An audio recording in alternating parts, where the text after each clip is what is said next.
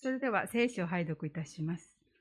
マルコによる福音書1章15節から20節イエスはガリラヤ湖のほとりを通り、シモンという、シモンとアン、ごめんなさい。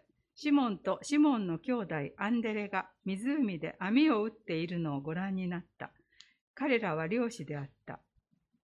イエスは彼らに言われた。私についてきなさい。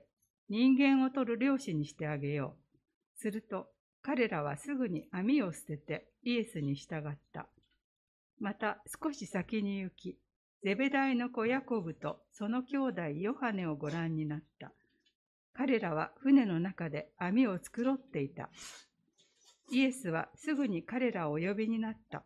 すると彼らは父ゼベダイを雇い人たちと船に残してイエスの後についていった。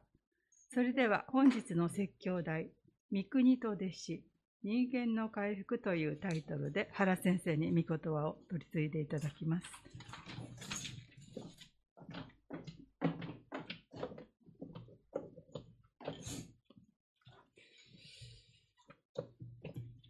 クリスチャンの皆さんにお伺いしたいことがあります。皆さんは自分はイエス様の弟子だという自覚があるでしょうか？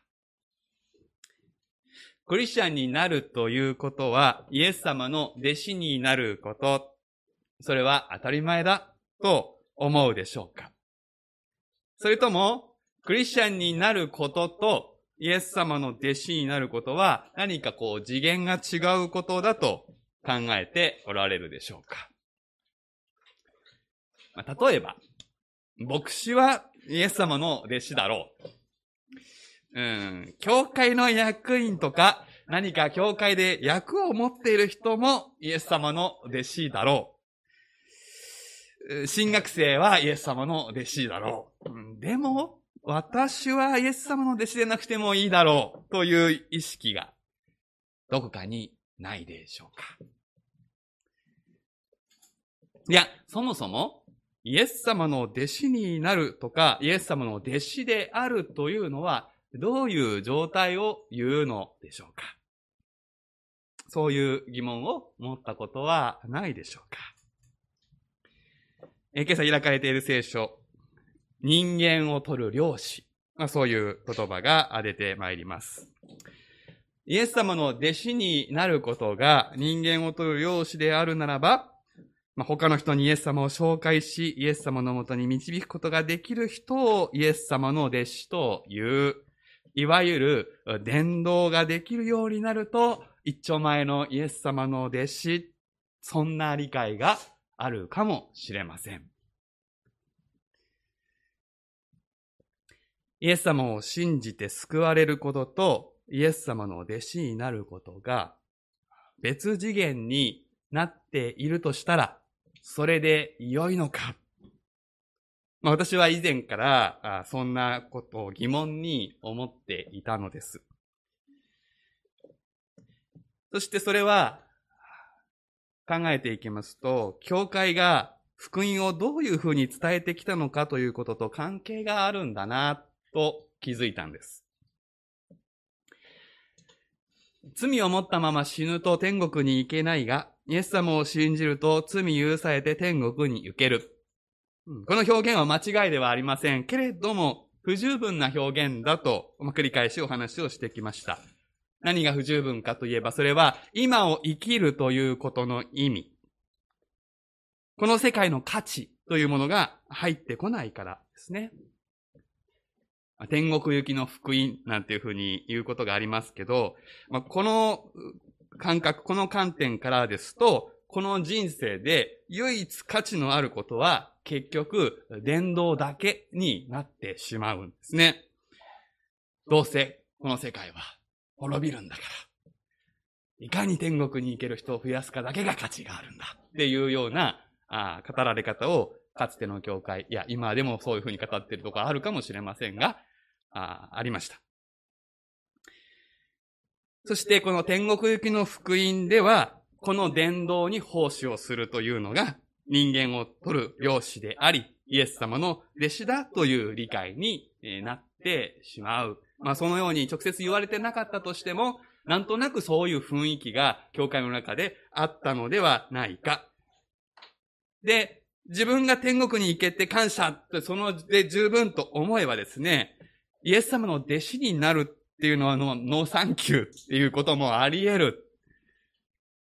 で、あるいはですね、まあ、で、なれたらいいなと思うけど、私にはなんか伝道の賜物はないなと諦めてしまうことがあったかもしれない。で残念なことにですね、この伝道だけが価値あることだっていうことで教えられてきますと、この世界で働くことっていうのはただ食べていくためであってですね、それ以上でもそれ以下でもないっていう、そういうこうメンタリティを生んでしまうことがあるわけです。で、早く天国に行きたい。そんな風に考えて生きているクリスチャンもいるんですね。で、そういう人にとって、イエス様の弟子になるっていうことはですね、何かこう犠牲ばかりが大きくて、全くモチベーションが湧かないということであると思うのです。まあ、それは、教会の中では、あの、それがいいんだっていうことに同意はするもののですね、イエス様の弟子になるっていうことに本腰を上げられない。本気になれない。けれども、御国が来ますように。このイエス様の教えてくださった祈りを中心に置いて、福音を見直してみると、全く違う世界が開ける。クリスチャンになることと、イエス様の弟子になることは一続きのことになります。イエス様の弟子になることは、こう、なれる人がなれたらいいねという何か特別なオプションではなくて、いや、ぜひなりたい。イエス様の弟子にならないなんて考えられない。イエス様の弟子にならないのにクリスチャンになるなんて何の意味があるのとさえ言うことに変わるんです。なぜか、なぜなら、神の国、御国はイエス様の弟子の周りに来るからです。イエス様の弟子として成長、成熟するほどに、その人の周りに、御国の度合いが高まる。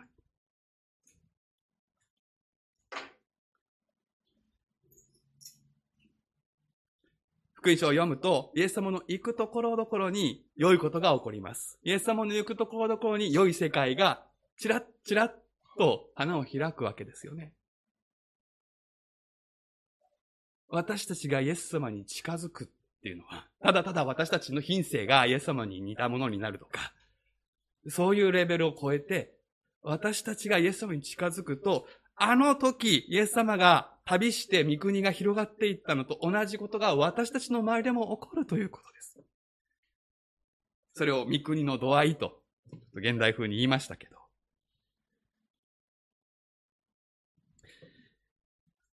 罪を持ったまま死ぬと天国に行けないが、イエス様を信じると罪許されて天国に行ける。まあ、この言い方に合わせて言い直すとこうなるでしょう。罪を持ったままでは、御国の力は流れてこないが、イエス様を信じると罪許されて、私が天と地を結ぶパイプになり、御国が近づくんだ。これが福音です。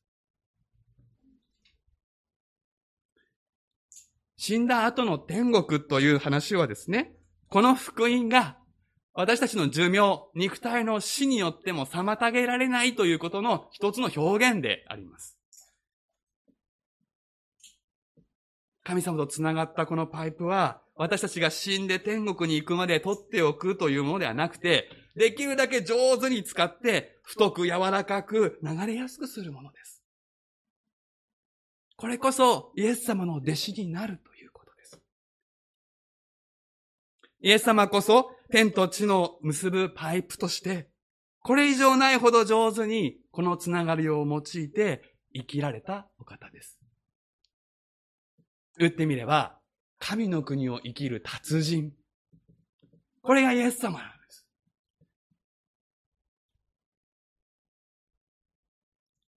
そうならば、弟子にならないなんてもったいない。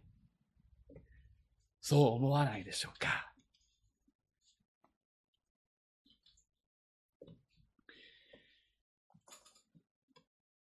時が満ち、神の国が近づいた。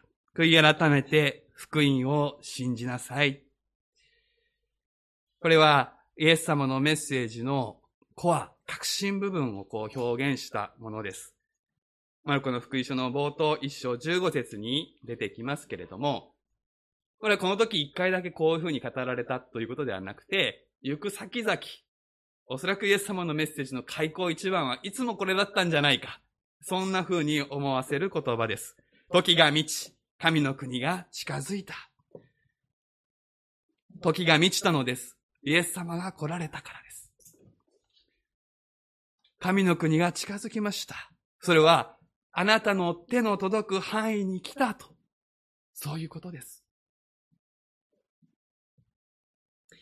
あえて現代的な例を申し上げます。まあ、これを言うと余計分かりにくくなっちゃう人は聞か聞かなかったことにしてください。あの、スマホやパソコンのアップデート通知っていうのがあるわけですけど、それにこう似てるなと思うんですよね。つまり、あなたという人間を作り変える準備がもう完了しました。その通知が来たんです。でも自動的にアップデート始まらないんです。イエス様をあなたという魂にダウンロードし、インストールしないといけないんですよ。ちょっと専門的になりますけど、ダウンロードとインストール違うんですよ。ダウンロードっていうのはそこまで来てるんですよ。プログラム入ってるんですけど、インストールはそれを入れる作業を中でしなきゃいけないんですね。クリスチャンの皆さん、ダウンロードはしてるかもしれないけど、インストールされてないかもしれないんですね。そして、この魂のインストールは徐々に進むわけです。そしてそれが弟子として訓練されていくということです。悔い改めて福音を信じなさい。驚くべきことにこの見言葉詳しく訳すとですね、悔い改め続け、福音を信じ続けなさい。となるんですよ。ギリシャ語には継続の命令形と一回の命令形と、はっきり文法で分かれていまして、ここは継続の命令形なんですね。なんか一回信じたら OK っていうことではないんですよ。もちろん最初の決心っていうのは重要なんです。でも、それは始まりに過ぎない。で、この悔い改め続け、福音を信じ続けなさいって訳されたら、ああ、本当に福音だなって思う人いると思うんです。なぜならば、なんか私信じたんだけど、大して変わってないのよねっていう感覚の人いると思うんですね。その人も安心なんですよ。別に何も間違ってない。聖書は一回でどうにかなるなんて言ってないから。いや、一回でどうにかなることはあります。神様の前での立場は一回で変わります。イエス様信じます。で、その一回の告白で、あなたは私の愛する子っていうところに、もう、何の迷いもなく、何もためらいもなく、多分迎えてくださるから、もうその瞬間から、洗礼受けてようが受けてまいが関係なく、神の子供ですよ。それはもう一回でやってくるんだけれども、でも弟子として訓練されていくっていうこと、福音に生きることができるものになっていくっていうことに関して言えば、それは一回じゃ全然足りないです。始まりです。続けることで変化が生まれるんです。でもう一つここで当ててくる悔い改めという言葉もあの気をつけていただきたい。この言葉は、まあこう、聖書に使われるとどうしてもこう宗教っぽく使われちゃうっていうことがあってもったいないのですが、これは何か後悔するとかですね、こう罪を悲しむっていうような感情的なことが言われてはいないんです。悔い改めっていうのは考え方の変更なんです。マインドチェンジです。その結果、自分がかつて考えてきた考え方がいかに良くなかったかってことに気づいて悲しむ場合はあるでしょうけれども、それは副産物です。考え方を変えるのが悔い改めなんです。神の国の考え方に、イエス様の考え方へと変化し続けなさいというのが、この御言葉の命令です。だから継続なんです。私たちの頭には心には古い考え方があるんです。生まれ育ってきた時にこうやって生きていこうって、どこかで身につけたいやり方があるんです。親から習ったかもしれないし、学校で身につけたかもしれないし、社会の影響、文化の影響で身につけたやり方もあるでしょう。それと神の国の考え方は違うんです。入れ替えていかなきゃいけないんです。どうやったら変わるでしょうか？イエス様の近くで生活することで変わります。私たちは身近に生きる人の影響を受けて、物の見方や考え方、形作られるのです。だから、神の国の考え方に、イエス様の考え方に変わりたかったら、イエス様の近くで生活すること。だからイエス様は弟子を招きました。私についてきなさい。でこの言葉も少し調べますと、こう直訳的に言うとですね、さあ、私の後ろに。そういう招きの言葉なんですね。来なさいっていうふうに訳されているんですけど、これは、まあ、さあっていう招きの言葉なんです。さあ、私の後ろに。とイエス様が私たちを招かれるんです。つまり、イエス様の肩越しに世界を見なさい。イエス様の肩越しにイエス様なさることを見なさい。そういう招きです。まさに師匠と弟子の関係ですね。弟子はとにかく見て学ぶんです。イエス様の見習いです。まさに見習い。できるだけ近くでイエス様のなさる様子、それを見ることが神の国の達人へと近づく秘訣である。そして、マルコの福音書は、まさにイエス様のなさること、イエス様の生き様を、イエス様の肩越しに私たちに見せてくださる、そのために書かれたわけです。同時代に今生きていませんから。でも私たちは福音書を通して、イエス様の肩越しに世界を見、イエス様のなさることを見ることができる。福音書を読みながら、イエス様のお姿を自分の師匠として、見習う存在としてを見るということ。イエス様がどのように天の父なる神様とコミュニケーションを取られ、神の国の動きを見つけ出し、その流れに乗っているのか、張り付いて見るっていうことですね。まあ、今でも、こう、職場の研修なんかで、シャドーイングっていう、そういう言葉があるわけですよね。あの、小学生の皆さんは多分中学ぐらいになると職場体験って行くと思うんです。で、府中市がどれぐらいやってるかちょっと分かってないんですけど、中高どこかでですね、自分の、まあ、ちょっと気になる職場に行くんですよ。で、何するかっていうと、影のように働く人の一人の人の後ろに張り付いて、見るんです。ひたすら見るんです。シャドーイングってで、あの、中高生が職場体験するときじゃなくだけじゃなくて、実際に大人になって社会人になって新入社員が最初にやることだったりします。とにかく先輩社員の後ろついて、影のように見て回る。同じなんです。私たちもイエス様の影のように、イエス様の後をついて回る。観念的なことというよりは、この聖書の御言葉を読みながら、その後ろに自分がいる、そういう立ち位置で見ていく。そうやってイエス様の姿が心の目に焼き付いてくると、自分の生活の中でイエス様だったらどうするかが見えてくるようになる。ここが目指すところですね。これが聖書を読んで学ぶ目指すところです。これは堅苦しいマニュアルに従うことではないのです。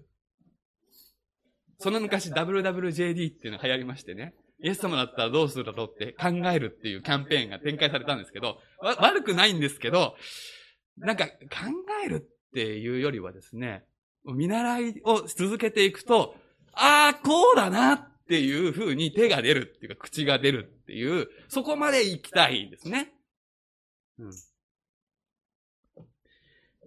自分の目の前にまさしくイエス様がおられて、そこで動かれる様子がこう見えるかのようになる。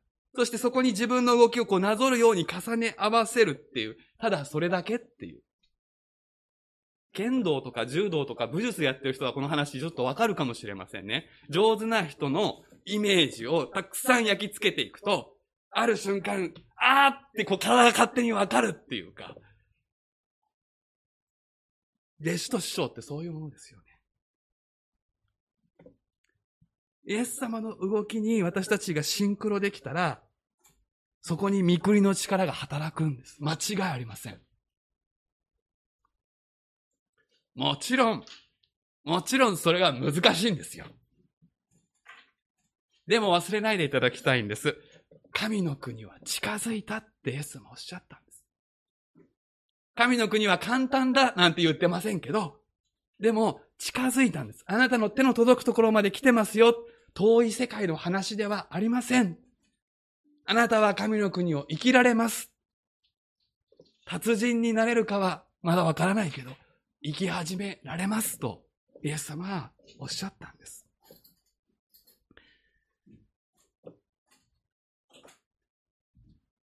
嬉しいでしょ？この話。そうだよね。こうでなくっちゃねって思うんですよ。ああ、だって私たち、家で、職場で、生きてるところで、どう生きたらいいかで悩むんじゃないですか。そして、自己流でやって何度も失敗するんじゃないですか。その時に、お師匠さんが目の前に見えるようになったら、ああ、こうやりゃいいんだって、分かったら、まず自分が楽になるだけじゃなくて、そのお師匠さんは三国の師匠さんなんですから、そこに三国が広がっちゃうわけですよ、それで。天国って言ってどんなイメージするか人によって違うかもしれないけど、そこに天国が広がるわけですよ。ほわっと。その瞬間を、人生のうちに、一回だって味わいたい。一回味わえただけでも十分幸せかもしれないけど、でも、皆さんまだまだ生きられますよ。10年、20年、時を重ねれば、もっともっとそれを感じることができるでしょ？これは最高じゃないですか？では、人間を取る漁師。これはどういうことでしょうか？実はイエス様ここで、旧約聖書とのつながりを意識して、語り行動されているんです。聖書を持って開いていらっしゃる方はですね、エレミア書の16章というところを、えー、一緒に見られたらなと思っています。エレミアの16章、えー、1320ページですね。まあ、16章の1節は19ページから始まりますが、見たいのは16章の16節ですので、えー、旧約聖書1320ページもし持っていらっしゃる方は、あの、ご覧ください。ない方は前に出しますので、えー、ご覧いただければと思いますが、ここに、えー、こう書かれております。16章16節見よ、私は、多くの漁夫を使わして、主の言葉、彼らを捕まえさせる。それから、私は多くの狩人を使わして、あらゆる山、あらゆる丘、岩の割れ目から彼らを捕らえさせる。旧約聖書にこういう見言葉があるわけです。ユダヤ人はこれを知っていますし、もちろんイエス様もこの言葉を知っています。あ漁夫と訳されていますけれども、あの漁師のことです。神様が多くの漁夫を、漁師を使わして、彼ら、すなわちイスラエル人を捕まえさせるというふうにここで言われていますね。イエス様はこのエレミエの予言を踏まえて語っておられるんです。でも、話は単純じゃないんです。ここでエレミアが語っている内容は、ポジティブな話じゃなくて、ネガティブな話なんです。もし後で時間がありましたら、16章全体を読んでいただけるとですね、わかりますけれども、この16章全体は、イスラエル人が神様から離れて、そしてバビロン軍が攻めてくる。その中で、自分の身を守ろうと隠れてしまう。まあそういう姿を前提にしています。で、あらゆる山、あらゆる丘、岩の割れ目に逃げ込むんですが、そこから神様が引っ張り出すと。だからここで神様が漁夫とか漁師を使わすのは助けるためではなくて、文字通り捕まえて、補修としてバビロンに連れて行くためなんです。さっき言ったでしょ？シャシャシャシャ。まさに魚が岩の隠れ場にこう隠れているのをおびき寄せて、ふわって釣り上げる感じですよ。だから人間を取る漁師って、パッと聞いたら、あんまりいい意味に思わないのは、実は正解なんですね。あの、クリスチャン長い人はもう人間取る漁師ってなんかいいイメージで固まってるかもしれないけど、言葉だけ聞いたら、誘拐犯ですかって思われるような言葉、実は聖書の元々の意味もそうなんですよ。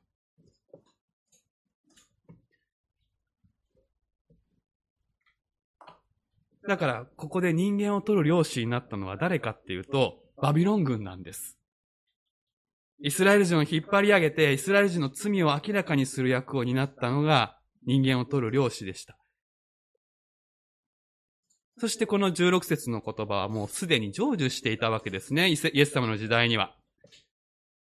だから人間を取る漁師っていうのは、このエレミアの文脈、エレミアの予言の中では、すごくネガティブで、かつイエス様の時代にはもうすでに起こった過去のことだった。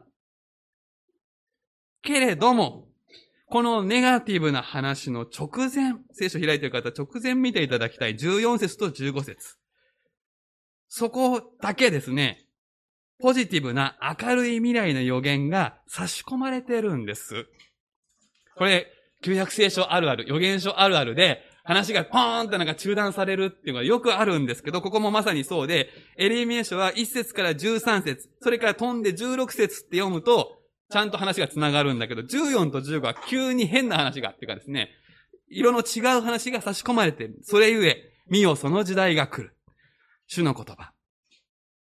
その時もはや人々はイスラエルの子らをエジプトの地から連れ上った主は生きておられるということはなく、ただイスラエルの子らを北の地から、彼らが散らされたすべての地方から登らせた主は生きておられるというようになる。私は彼らの先祖に与えた彼らの土地に彼らを帰らせる。16章全体は暗い予言なんですが、ここだけ明るい話なんです。エレミアがこれを語った時、まだ星は起こっていないんですけど、その先にイスラエル人たちがもう一度やり直すんだ。帰ってくるんだ。ということが語られている。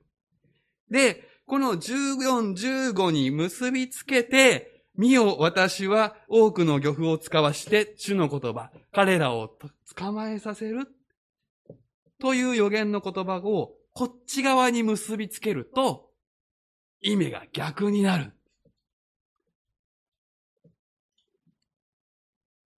どこに散らされていても、神様のところに再び集めるという意味に変わるんですね。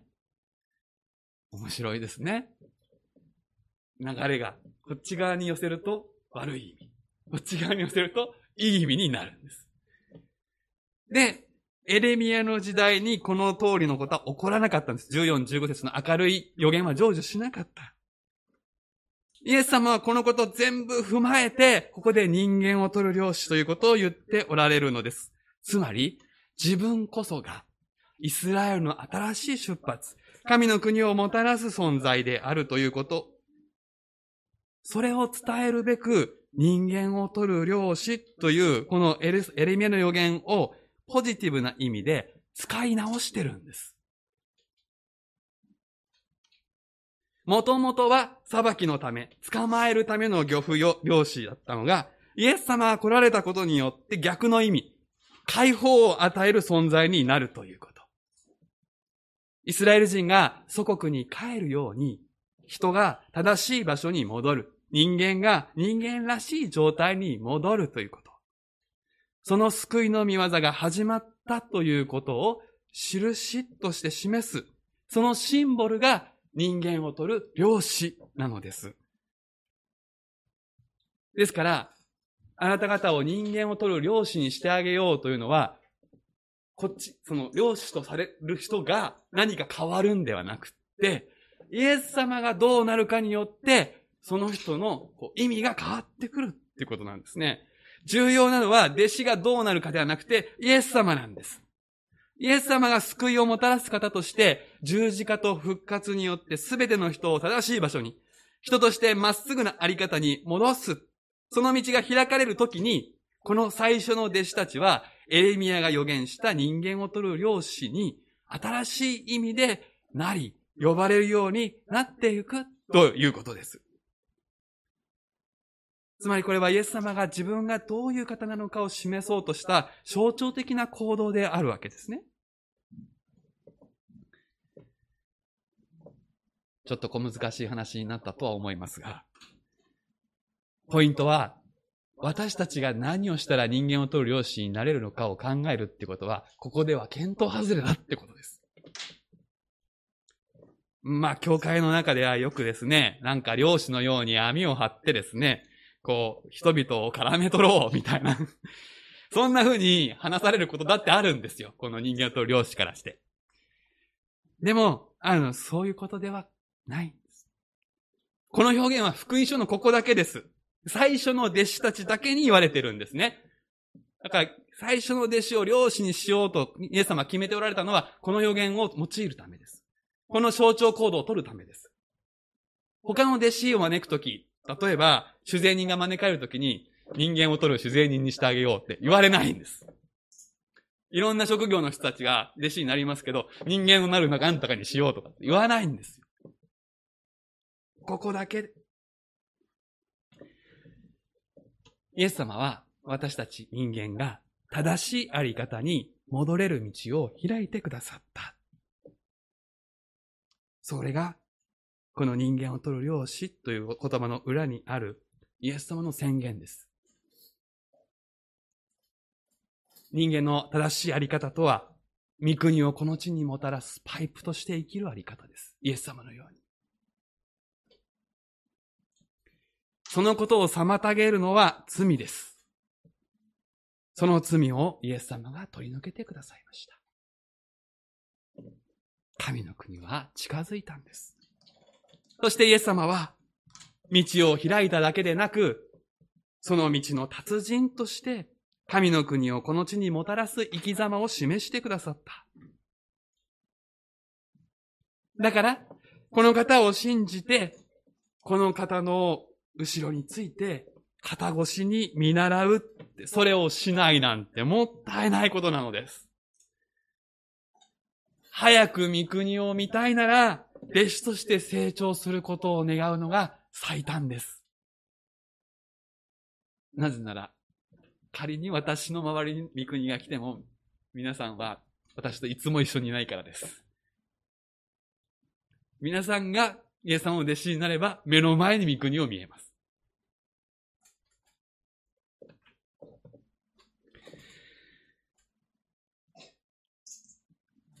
キリストの弟子になる。それは、誤解ないように申し上げますが、何か特殊なキリスト教っぽい人になることではありません。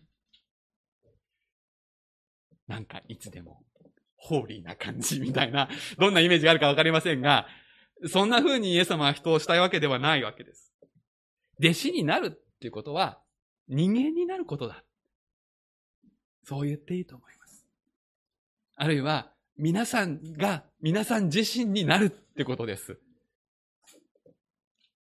私たちは姿形人間であってもですね、一皮むくと本当の人間から遠ざかり、壊れ、腐っている。けれどもイエス様はそこから回復の道を備えてくださいました。時が満ち、神の国が近づいた。悔い改めて福音を信じなさい。悔い改め続け、福音を信じ続けるならば、神の国はあなたを通してやってくるのです。さあ、私の後ろに、イエス様の招きに答えようではありませんか。お祈りしましょう。神様、あなたが素晴らしい福音を携えて、この地に来てくださって感謝します。さあ、私の後ろにと招くイエス様の声に応えて、あなたの弟子となる道を歩むことができますように。御国が来ますように。イエス様の皆で祈ります。アーメン。